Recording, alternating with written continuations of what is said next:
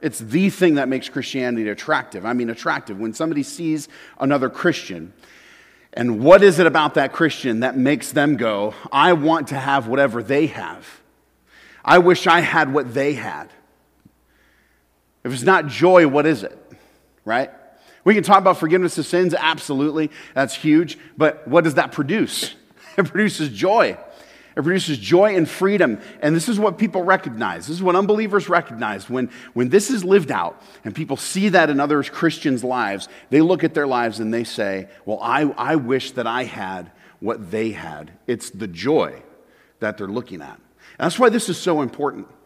That's why it's so important. It's, it's, it's why I'm making a case for it in this whole series. It's why we're talking about how to get it, because it's, it's a vital aspect of living out the Christian life.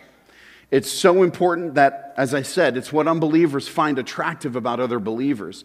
A supernatural joy that doesn't seem to make sense in life circumstances that otherwise would produce something other than joy. They look at that and say, man, that's a different thing, and I wish I had what they had.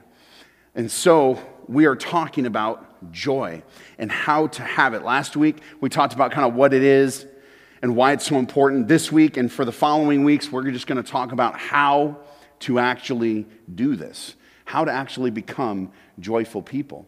If uh, I were to ask you to rate your joy, right, one to 10, okay, one is I never, I can't even remember the last time I smiled. Okay, that's one. And then 10 is my face is stuck in a permanent smile.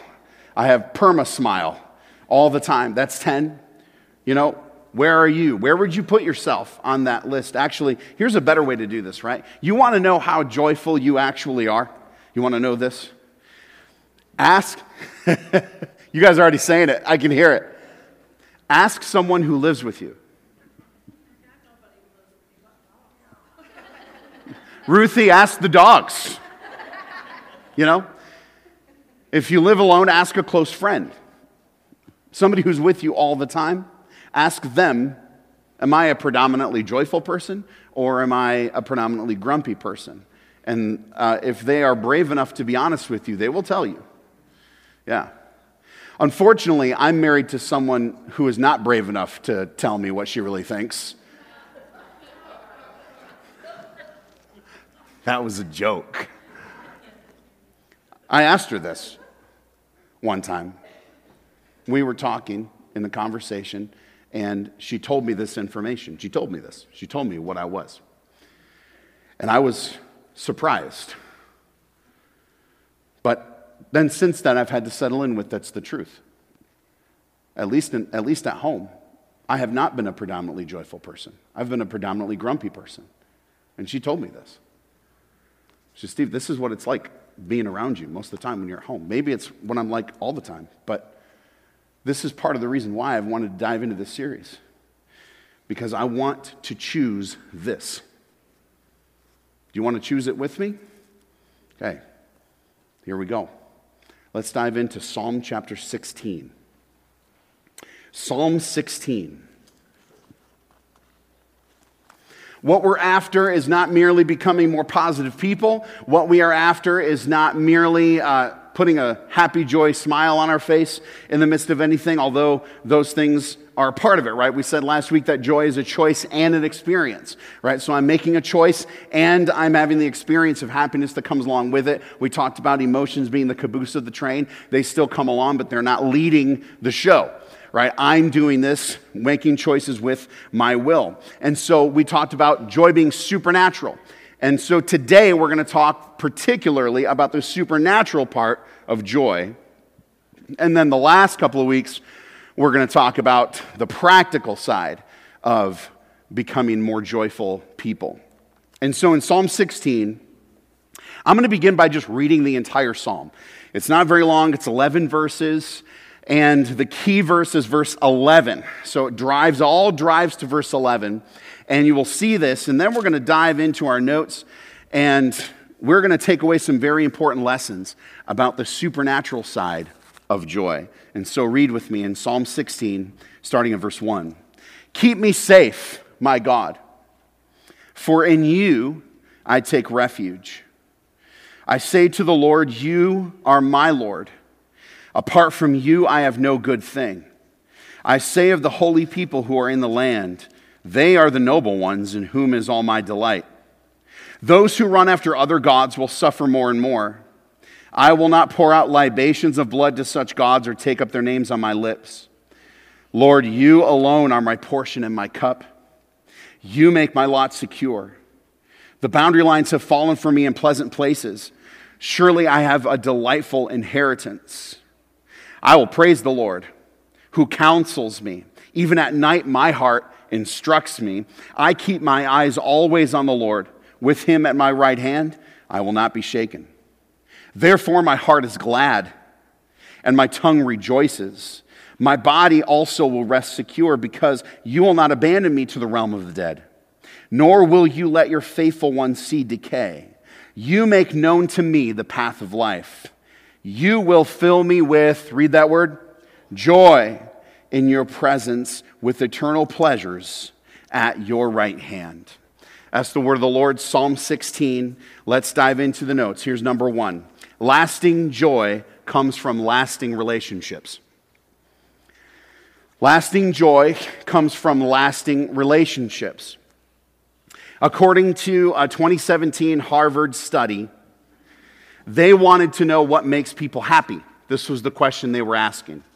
Uh, in a culture in which uh, a lot of people, I would say, struggle on this point, a lot of people do, and they want to know what makes people happy. So they did a study. And the most consistent finding is that positive relationships are the number one thing that makes people happy. This is what they said. Is that surprising? Not really. Not really when you think about it. When you think about life, when you think about what makes me happy, typically speaking, um, I mean, it will really help if the Packers win their playoff game today. But other than that, like, you know, I know the Lions are playing today too. I will root for the Lions as well. Okay? I will. Yeah. Yeah, there we go. I'll root for the Lions as well. But if they end up playing each other eventually, you know where I'm going. Okay? Going down, I'm going.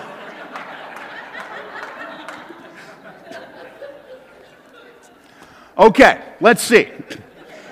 If this happens, no, I'm just. I'll tell. Okay, I'll, I'll just say it right now. I'll say it right now. if the Lions end up playing the Packers in the playoffs, which is very unlikely, but if they end up playing each other, Am I saying that?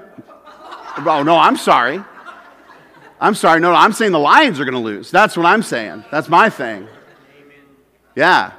But I'm saying if they do if they do play each other in the playoffs and the Lions beat the Packers in the playoffs, if that happens, okay? I will wear a Lions something that next Sunday, okay? I'm just putting money where my mouth is, okay? Has to be visible.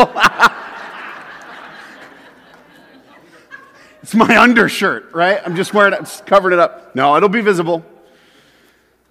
So much I believe in my team. How much my joy depends on playoff outcomes. No. See? It shouldn't. It shouldn't. But how often is that the truth for guys? It's true. It's, it's so true for me, right? It's I've been there right? How many, t- okay, but we can be in sync on this. How many of us are Tigers fans out there, okay? I'm a Tigers fan. How often do they make it to the World Series and then lose, right?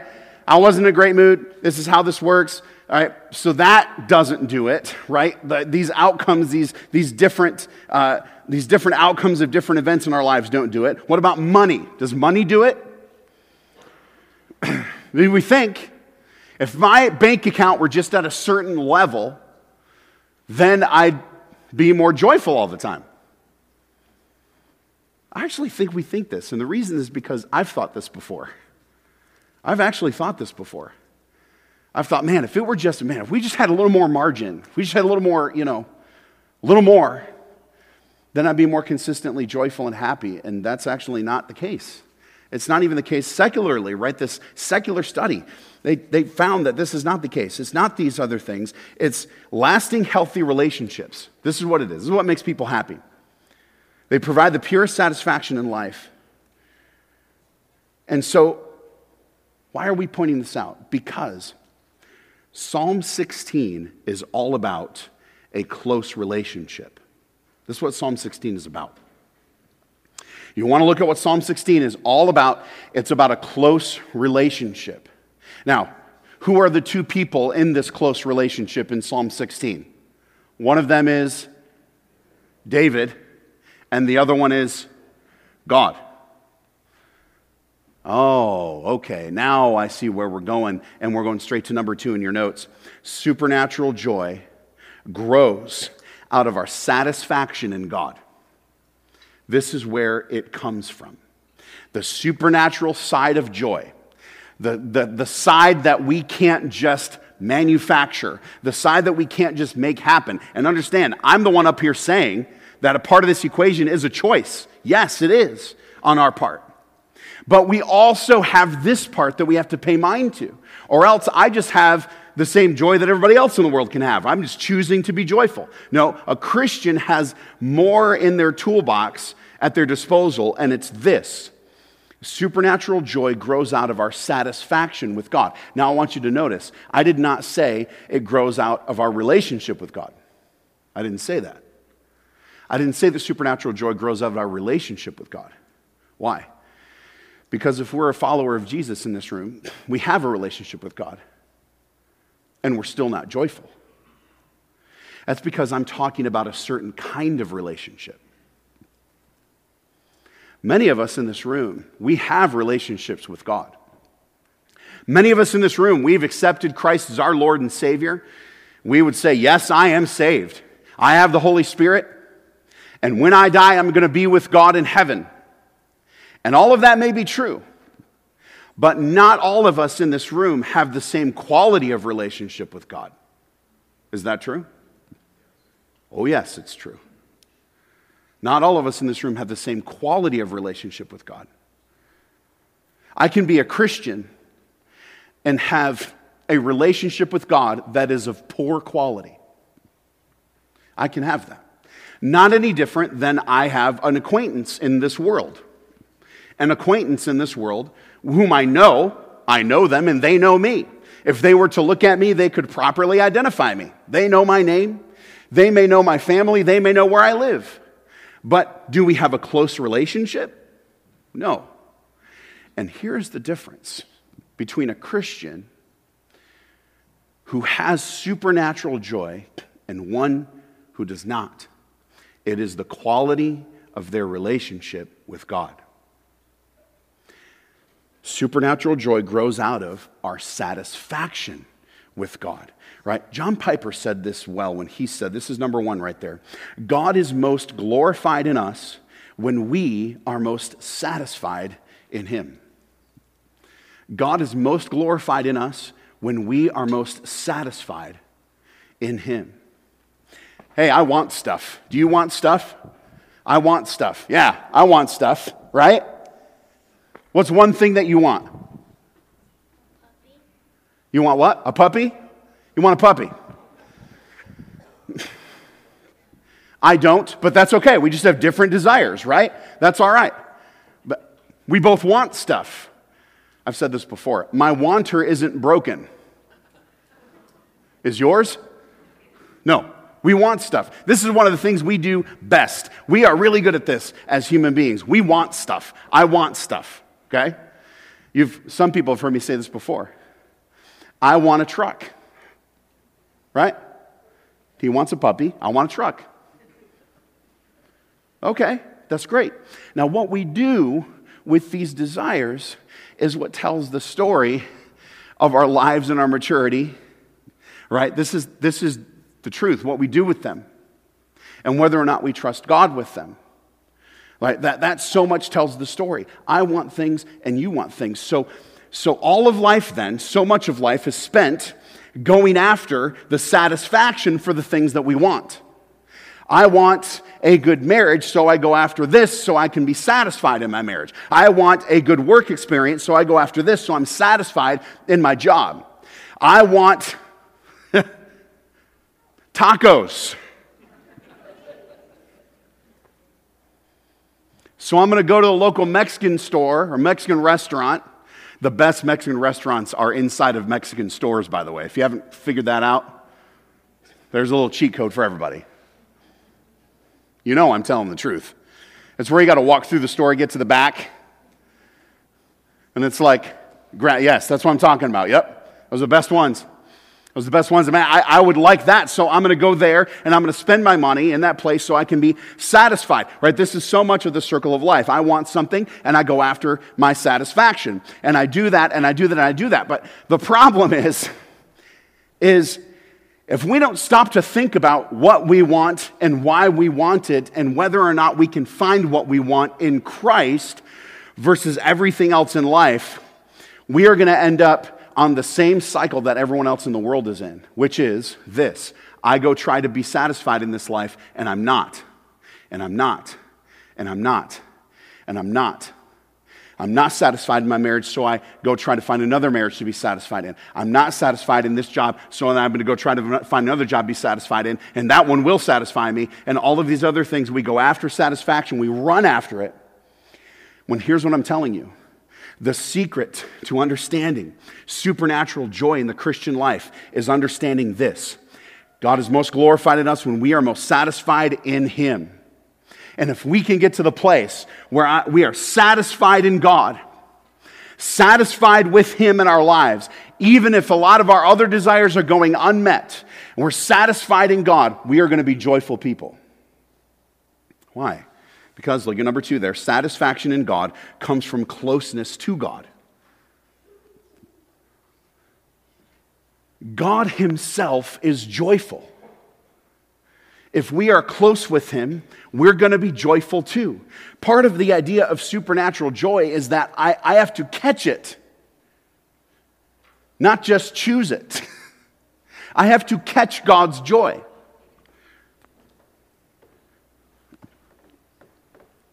Tobias, if you've got a cold, who is probably going to be the first person to catch it from you?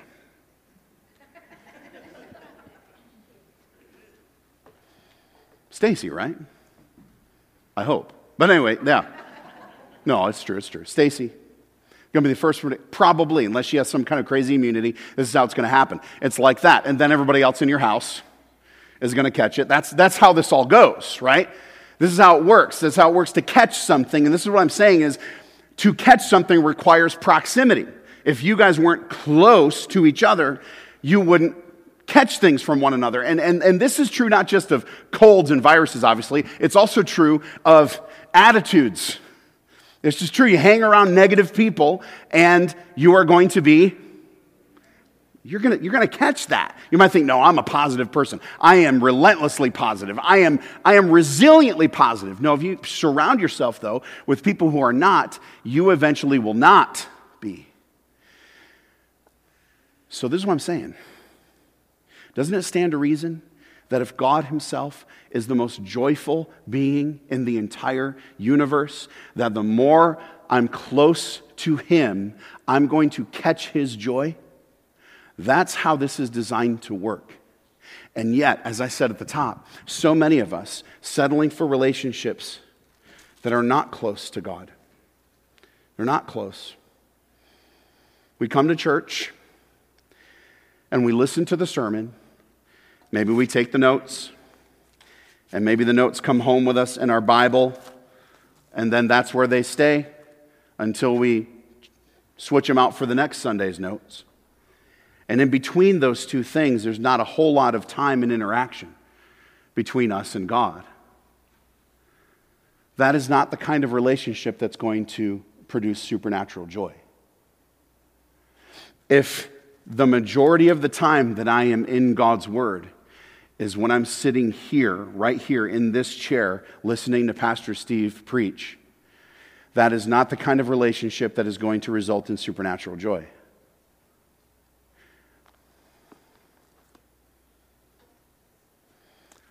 Supernatural joy comes from a close relationship with God, close enough that I'm satisfied in Him.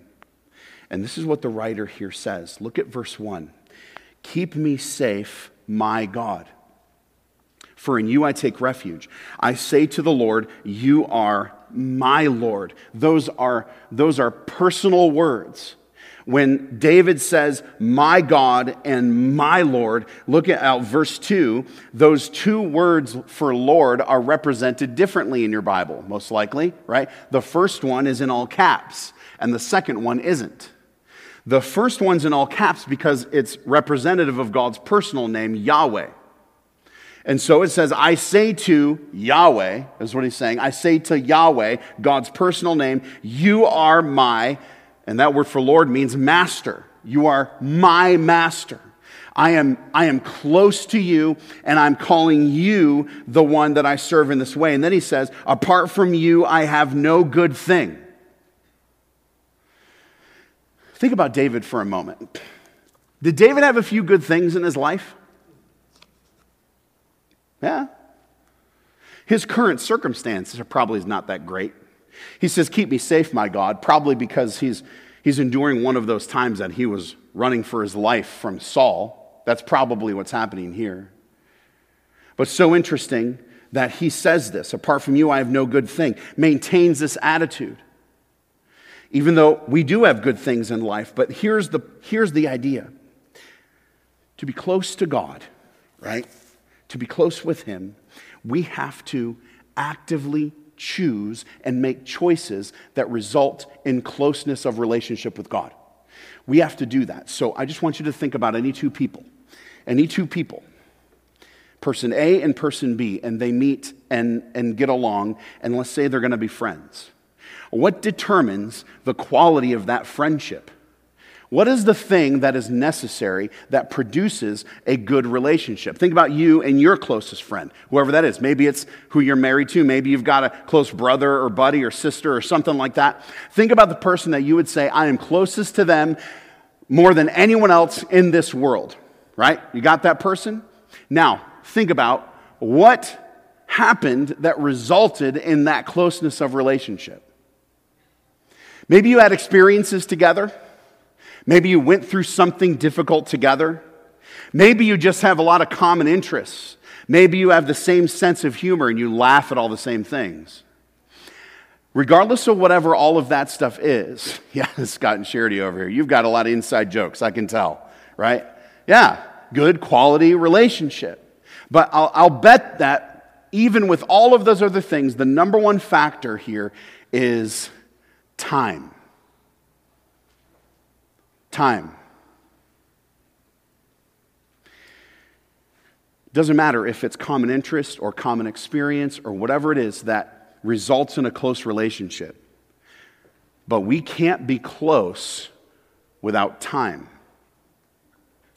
Time is the common denominator for every close relationship out there. You don't find two people that say, Oh, yes, we're the best of friends. We've spoken four times. That doesn't happen. You say, Yeah, we're the best of friends. What do they say? They're inseparable, they're always together, they're always doing things together. So, here we go time with God, right? Time with God. This is not, this is not this is not a complicated equation, it's just a hard one to pull off in a life where everything else crowds in on our time.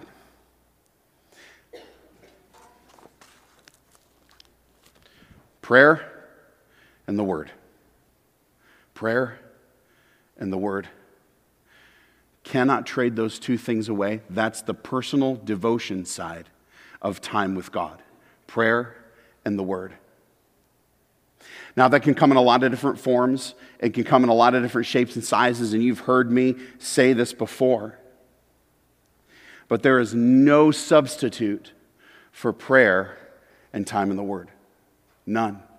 You personally. Again, I'm not saying when you come here to church. Yes, of course. When you come here to church, we're going to open up the Word and look at Psalm 16. We're going to do this for a little while. But I'm talking about you. You want supernatural joy that comes from a close and satisfied relationship in God? You have to put in the time.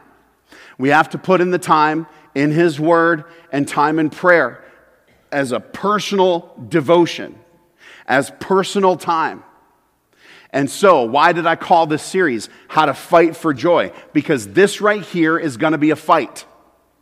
This is going to be a fight. It's a fight for me, and I'm a pastor. You say, Isn't it your full time job to read this thing? Yeah, pretty much is.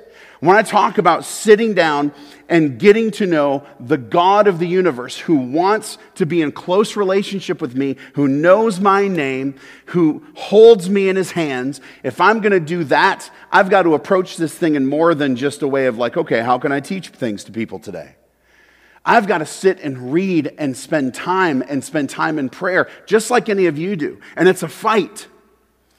There's going to be things in your life that say, this is more important than that. And here's the thing they're going to be important things.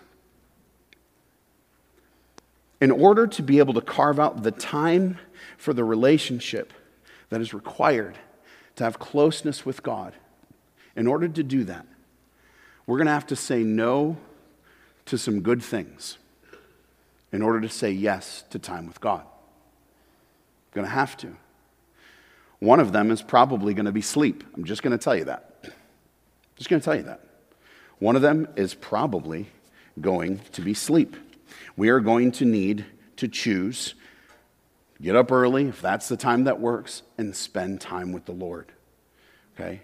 Satisfaction in God comes from closeness to God.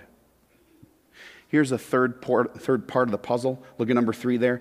People who are satisfied in God receive joy from being in relationship with other godly people. So, Doing what you're doing today does count, it does help. Coming to church, right? Look at verse 4, or look at verse 3, I'm sorry. I say of the holy people who are in the land, they are the noble ones in whom is all my delight. He's saying that I delight in people who are also pursuing the same God that I'm pursuing. I delight in those people. So I'm going to chase after time with those people, and I'm going to protect that time because I know that that contributes to me catching the supernatural joy of God. I'm actually going to make sure that when, when there's a conflict between something church related and something world related, I'm going to make sure the kingdom of God wins more than not. I'm going to do that. And I'm going to teach my kids that. There's going to be a cost associated with this. I'm going to say, man, when there's a conflict, between youth group and school things, when there's a conflict between some work things and church things, I'm going to try to arrange my life so that the kingdom of God concerns are winning out most of the time. And we're going to be people who are pursuing the kind of closeness with God that results in supernatural joy. Part of that is being with his people, right? Well, look at number four there. Closeness with God, closeness to God comes when we value him above anyone and anything else. So he wins on the calendar. He wins in the schedule. He wins in my bank account. He wins in all of those things. That's where I make sure that he wins. That's how I can be close to him and ensure that I am close to him in such a way that it will result in supernatural joy. I value him above, anything else. Look at verse 5. Lord, you alone are my portion and my cup is what he says. You are my portion. It says, aside from everything else that I have in my pockets, everything else that I've got in my bag, everything else that I have in my bank account or in my house or in my garage, I value God over and above anything else. I value him over and above any opportunity. I value him over and above any other relationship. I value him and being close to him over and above any other possession or form of wealth in this world. I value him.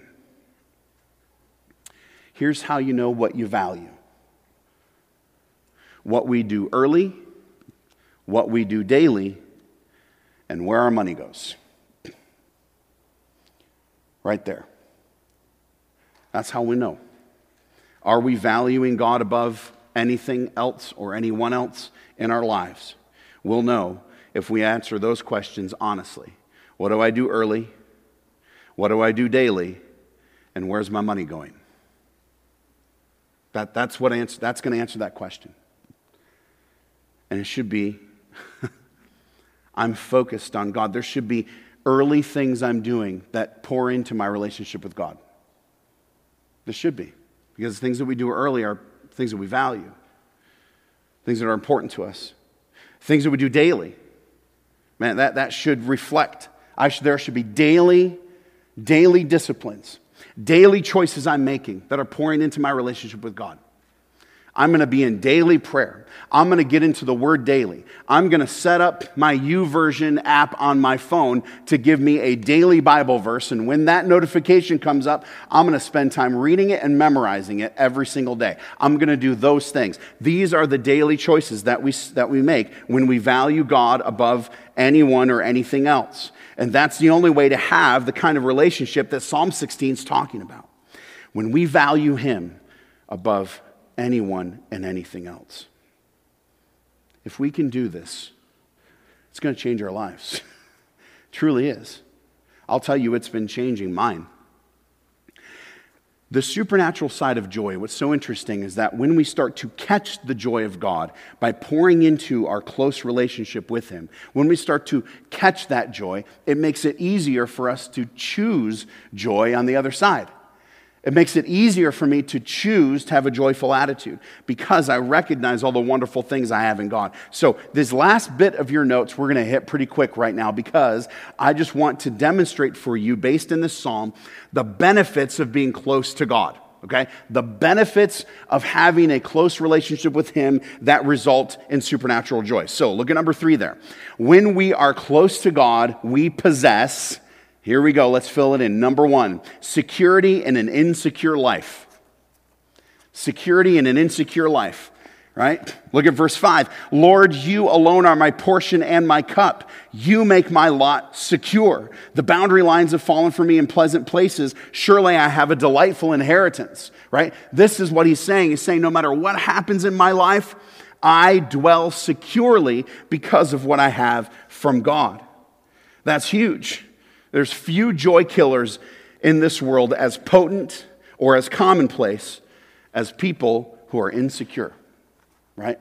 That just kills our joy if we're insecure.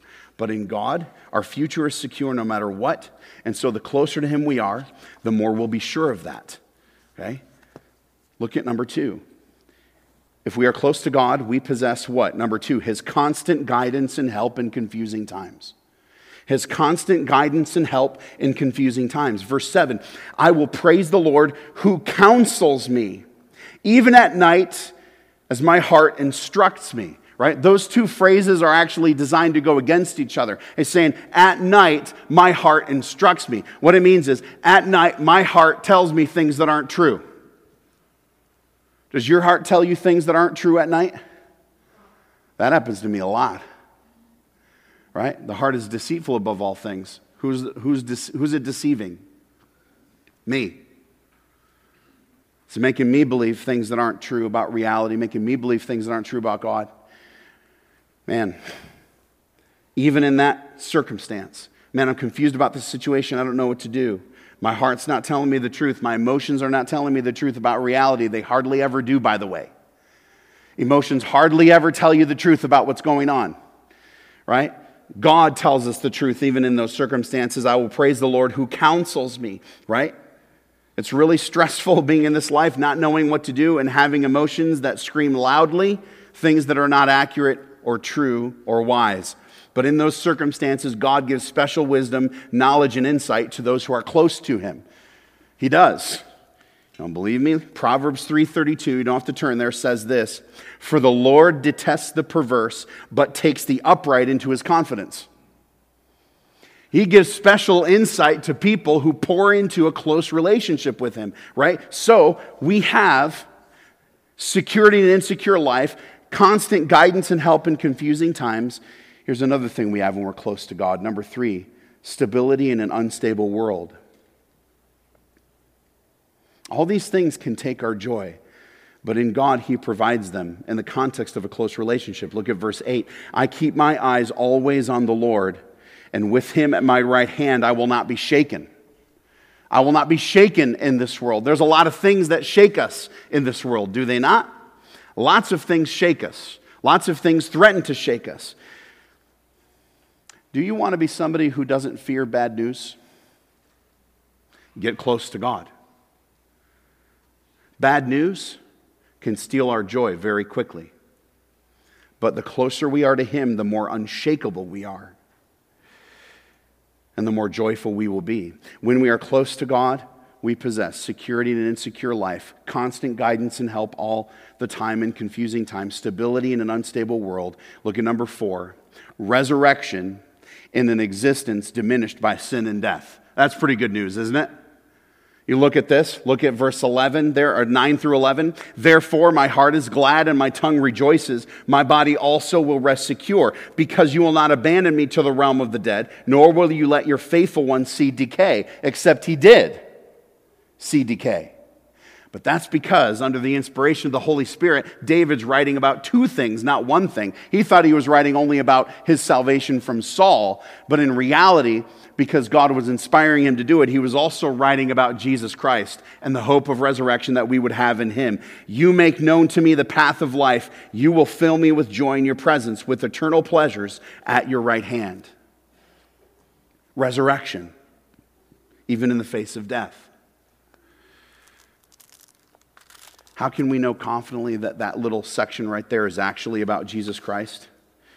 Because in Acts chapter 2, Peter quotes it and he cites it when he's talking about Jesus. He says, This man was handed over to you by God's deliberate plan and foreknowledge, and you, with the help of wicked men, put him to death by nailing him to the cross. But God raised him from the dead, freeing him from the agony of death, because it was impossible for death to keep its hold on him. And then he quotes this and says, you have made known to me the paths of life, and you will fill me with joy in your presence. He's saying that was talking about Jesus, which means it's talking about you and me and what we will have. Because as Jesus was raised on the third day, you and I will be raised after we die. Resurrection in the midst of sin and death. That is also what we have as we are close with God and the joy that comes from it. Here's the last thing in your notes. Is what I want you to remember. The center of Christianity is a person. The center of Christianity is a person. The reason we have all of these benefits that we listed there in number three from this psalm is because we are close to a person. The center of Christianity is a person, and so therefore, last thing in your notes, our supernatural joy comes from being with that person. That's where it comes from. The supernatural side of our joy comes from being with that person. So, here's my question Are you close to God? Are you close to Him? Not are you saved? That's not the question I'm asking. Not are you saved? Not are you a Christian? Not do you go to church? Not do you play in the worship team? Not do you serve with the youth ministry? I'm not asking those questions. The question I'm asking is you, you personally independent of anyone else in your life, independent of the person you're married to, independent of the church that you go to here and the, and the teaching that you hear, are you yourself close to God? And answer the question honestly. Because if you are saying to yourself right now, I don't think I am, then it's probably showing itself. And one of the ways it's showing itself is you don't have supernatural joy. Well, it can be yours. It can be. And so I'm going to suggest that you spend some more time with God and you fight for that time. You fight for the time in your schedule. Value Him above anything and anyone else and say, No, I need to carve this out and start with a five minute anchor. Five minutes in your day, my suggestion to you is that they come first thing. Five minutes, first thing in the morning, open up your Bible and just read Psalm 16. Read Psalm 16 and go into prayer. Start with a five minute anchor, but don't trade that five minutes away for anything each and every single day and do it for two weeks. And watch what happens. Don't trade that time away for two weeks. and see what God does when we pour into a closeness with Him. That is the thing that results in the kind of joy that sets us apart from everybody else.